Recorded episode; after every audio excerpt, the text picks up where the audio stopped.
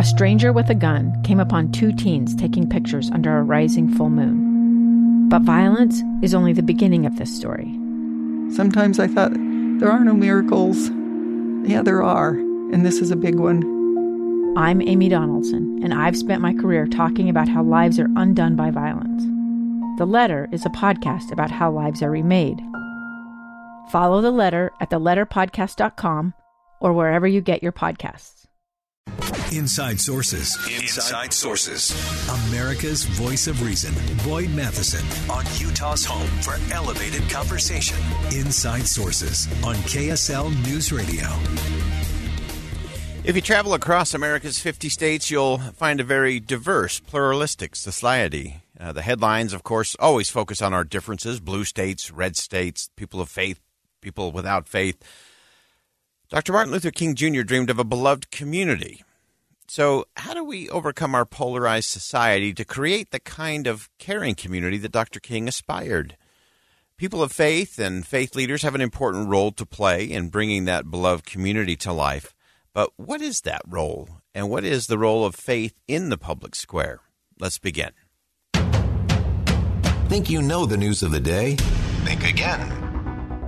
We are thrilled to have joining us on the program today James Patton. He is the uh, CEO of the International Center for Religion and Diplomacy, and he has conducted international development, conflict trans, uh, transformation, and that's such. I love that combination of words: conflict transformation, social reconciliation for over two decades in many countries, and is part of just an extraordinary event, a student conference on religion in the public square, and will be leading a, a session uh, up at Aspen Grove. I, think everyone's going to be snowed in there for uh, a little while, but uh, talking about this whole idea of leading across a narrow bridge, supporting faith leaders in a pluralist democracy.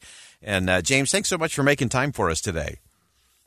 Oh, it's a great pleasure and honor. Thank you for having me.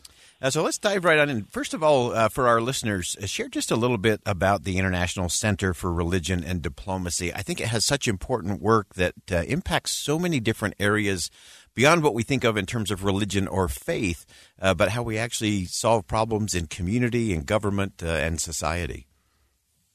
Yeah, well, thank you. Um, so ICRD, which will save us some time using the acronym, ICRD was was founded by Dr. Douglas Johnston, and, just to give a little bit of a very brief background, so you understand kind of where he was coming from. He he himself is devoutly religious, but he's also devoutly pluralistic, and he was uh, in the the policy world. He was a former military officer, and he was looking at our foreign policy around particularly conflict related issues and said we just don't take religion seriously enough. Mm. Uh, in the realpolitik world of the late 90s, when he was making this argument, you know, he said everyone looks at power politics and they think religion is this kind of ephemeral thing that that's either irrational or just doesn't really play into people's decisions uh, when it comes to intercommunal or interstate relationships.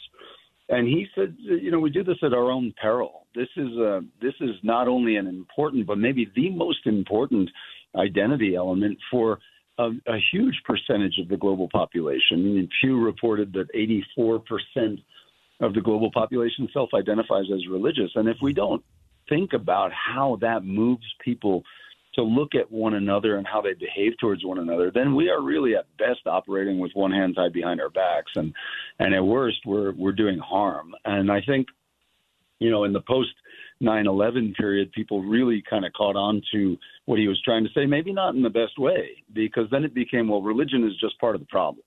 You know, we have to look at religion because religion can cause horrible you know conflict between people who disagree with each other.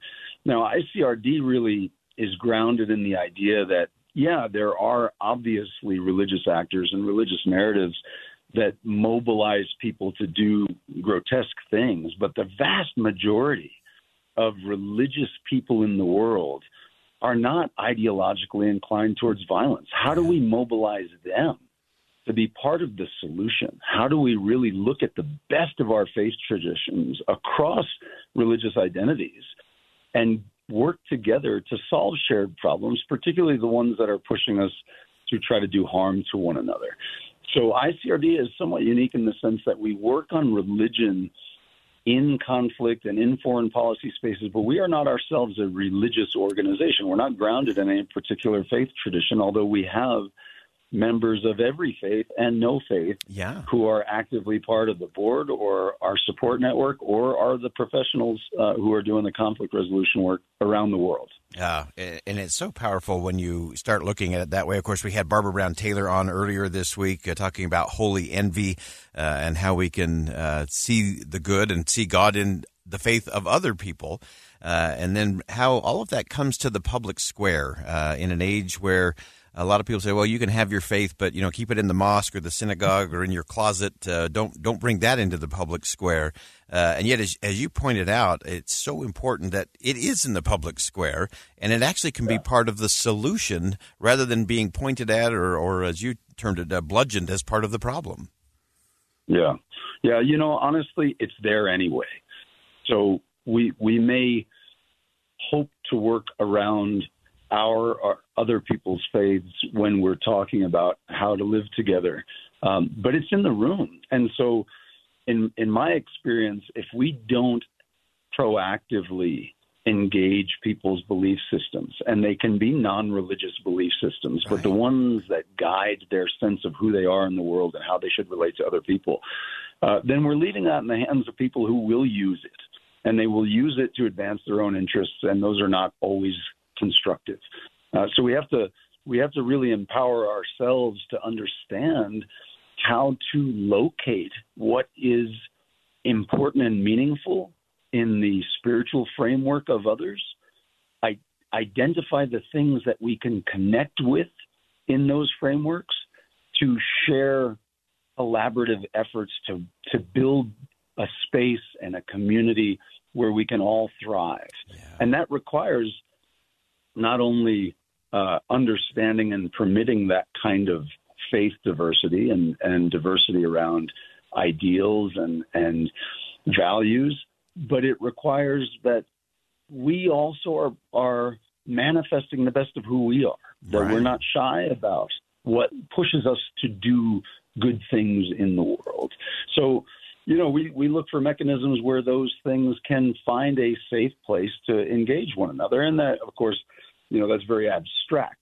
Uh, in our work internationally, that manifests in many, many different ways from removing hateful and intolerant materials together with the Ministry of Education in Saudi Arabia to empowering women of faith peace builders in Myanmar or to helping former combatants reintegrate in communities in Colombia. So it's very different around the world. And, and you sort of hinted at one thing, which is now we're taking all that 25 years of experience and we're turning back to our domestic space and saying, hey, maybe maybe here we need a little bit of that uh, kind of elevating the best of who we are because Right. we're facing down some pretty tough problems here in, in our communities domestically. Yeah, and I, I'm, I'm glad you went there, uh, James, because I, that we've been focused a lot of late on uh, on the beloved community, uh, and where we do have such a you know weaponization of words and demonizing those that disagree with you, uh, and uh, you know get, getting all up to the hate and contempt. Uh, that is so often the the blocker of that beloved community or a society that's just uh, thriving and flourishing. Uh, and so, break that down for us as you as you turn your attention to some of the domestic opportunities uh, that we should be talking about in our states and in our communities. Uh, what does that look like? Well, it's it's a challenge um, around how do we live what we believe without insisting that the others believe the same thing. You know, and uh, honestly, we've re- we've retreated into such stark, polarized, and reductionist identity groups right now, where all across the board you're seeing people say, "I am a thing, you are the opposite thing." Those are incompatible. Yeah, you know, we're essentializing our own identity and the identity of the other, and then we're putting them in existential conflict, which is to say, yours can't thrive while mine thrives at the same time, and therefore, the only option is to eliminate, marginalize, or destroy the other. And this is what we've seen in places that have suffered really horrible violence. And honestly, that is not the truth of human identity. Uh, most of our identities are very diverse and and multiple. You know, so yeah, I may be, you know, uh, uh, the head of an NGO. I'm also a dad. I'm also a former soccer player before I tore my knee, you know, but all of those different things put me in touch with people who share that but are different in other ways. And unfortunately, I feel like we are whittling away that multiplicity of identity mm. to retreat into these singularities that are incompatible. Yeah. And once you do that, the room for discourse and dial- dialogue is very hard. So, one of the things we're doing right now domestically is we're working with self described conservative faith leaders on how do you be a how, how do you generate discipleship in a time like this? What's the best of that faith framework in a space where people who adhere to those traditions feel persecuted and even reactive right. in ways that might create conflict and violence? And how do they help guide their believers not to a different belief framework, not to even to a different socio-political framework, but to a different conclusion about how they have to interact with the other. We're going to stay with the conversation uh, with James Patton. He's the president and CEO of the International Center for Religion and Diplomacy. Uh, he's here in the state of Utah as part of the Wheatley Institute's seventh annual student conference on religion in the public square. And they're focusing with students from across the country on the importance of religious literacy to a functioning and healthy democracy and how you actually create better solutions. And we'll have more of that coming up next. Stay with us.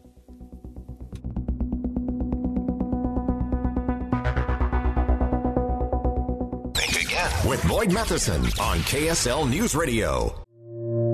Two friends taking pictures of the rising full moon on a summer night. Two teenage kids doing what teenage kids do. When a stranger with a gun and a death wish changed everything. It was violent, it was senseless, and I will never understand it. I will never accept it. I'm Amy Donaldson, and unfortunately, we're all too familiar with stories about how violence shatters lives. But what we rarely see is how they are rebuilt. In a new podcast, The Letter, we relive tragedy, but only so we can hear the rest of the story the struggle to reclaim lives, the realities of grief, and the possibilities of forgiveness. I believe in miracles. Sometimes I thought, there are no miracles. Yeah, there are, and this is a big one. Follow the letter at theletterpodcast.com or wherever you get your podcasts. Boyd Matheson divides rage from reason on Inside Sources. We're going to stay with the conversation. If you're just joining us, we've been talking with James Patton. He is the president and CEO of the International Center for Religion and Diplomacy. He's here in the state of Utah as part of the Wheatley Institute's seventh annual conference to teach students about how faith leaders can minister to a polarized community and how that can actually help us solve a wide range of problems. Of course, we've been talking today about President Zelensky, how he created this national patriotism that actually celebrated diversity in his country, a truly pluralistic approach to nationalism. It's uh, truly amazing. Uh, I think it's part of the secret sauce that President Zelensky has been able to use to galvanize his people and the world over the course of the war of the last year. Uh, so I wanted to ask uh, James about uh, this context. He talked about uh, this context of the conservative faith community and what can be done uh, to make sure that those conversations are moving forward, or using some of the strategies and tactics President Zelensky did to expand his community. Well, obviously, you know, I, I, said we're working with conservative faith actors. Now, you don't polarize by yourself, right? I mean, this is not one community That's right.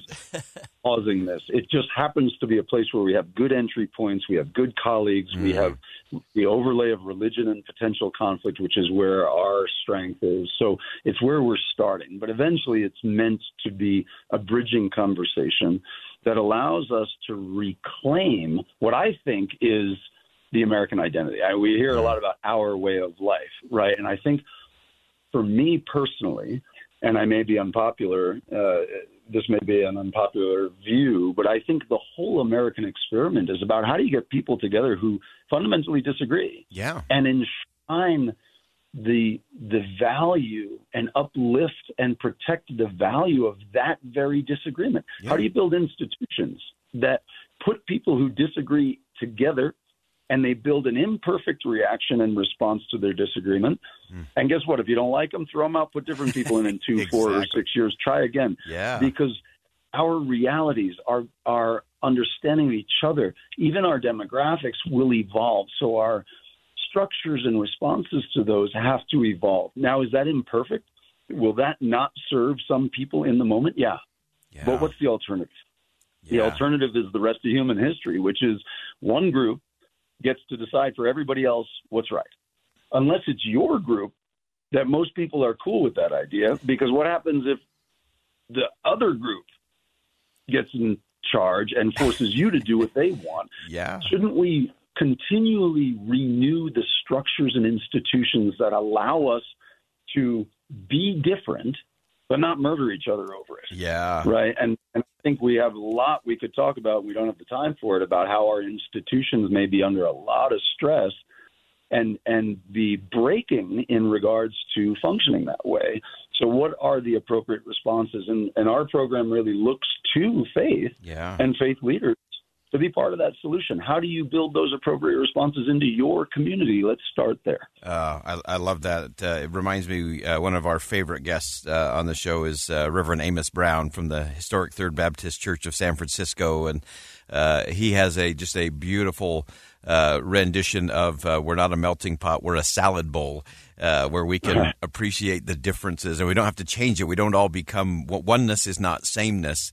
Uh, and that's so Yeah. important. And uh, I want to jump quickly to uh, to the roundtable that you're doing there with the students, uh, really talking about how do you lead across that narrow bridge. Tell us what you're doing with the students and what you hope the the therefore what is for these students as they come away from this experience.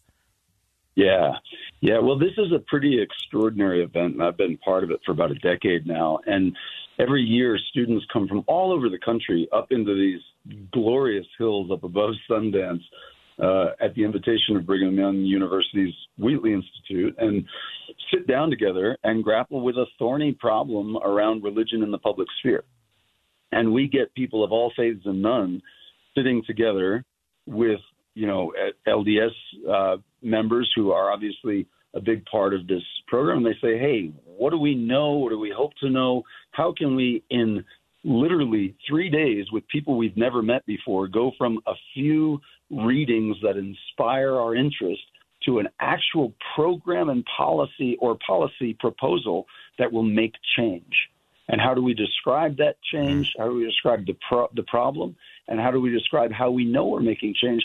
So you've got undergraduate students who have met for the first time and within 72 hours are telling you how they can affect the world with religion as part of that solution. Wow. And they are not of the same faith. Some of them come without a faith tradition, don't want a faith tradition, but they're all curious about one another. They're all curious about how does your perspective help? And so it's a little microcosm in a way of the kind of thing that we try to do more broadly in communities. And in fact, I wish more people knew about it because it's a real example of what's possible. yeah. Um, so I'm I'm just always impressed, and we try our best as roundtable chairs, the the four or five of us who are here every year, not to really force any guidance on them. And so the ideas that they come up with are really remarkable, Mm. and it can be as wide as like mailboxes on Native American territory to improve communications or voting rights. It can be how to use public libraries as a natural place to get people to meet across difference.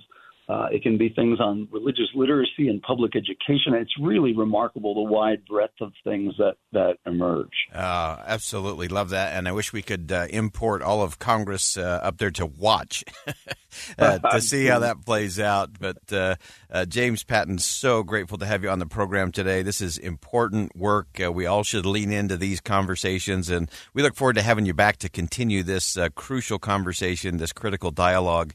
I think that is really the heart and soul of what we need as a nation and what we need around the world. Thanks so much for joining us today. Thank you. Thank you.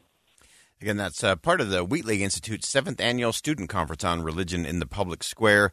Again, this focus on the importance of religious literacy to a functioning and healthy democracy.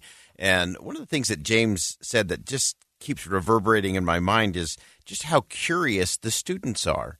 Uh, again, all different backgrounds and experience, some of faith, some not of faith, but just coming together to solve problems. And I love the way James framed it that as you stay curious and you start to ask, how does a different perspective help? So you may not agree with somebody's solution, but if you can at least stay curious and say, well, I wonder why she thinks that's the best solution, or I wonder where he's coming from that makes him believe that this would be a good policy way to go about solving that problem. Uh, as long as we stay curious, we've got a chance. It's when we stop being curious and we start uh, boxing each other out and boxing each other off that we end up with just division with no solution. And so I love this is great work by the Wheatley Institute. And uh, again, big thanks to James Patton for uh, joining us for the discussion today. We will go ahead and step aside for some bottom of the hour news. Much more to come on Inside Sources here on KSL News Radio. Stick around.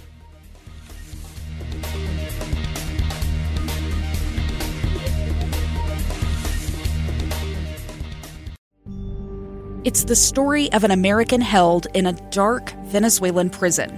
Then all of a sudden, they all kind of lined up they pointed their guns at me.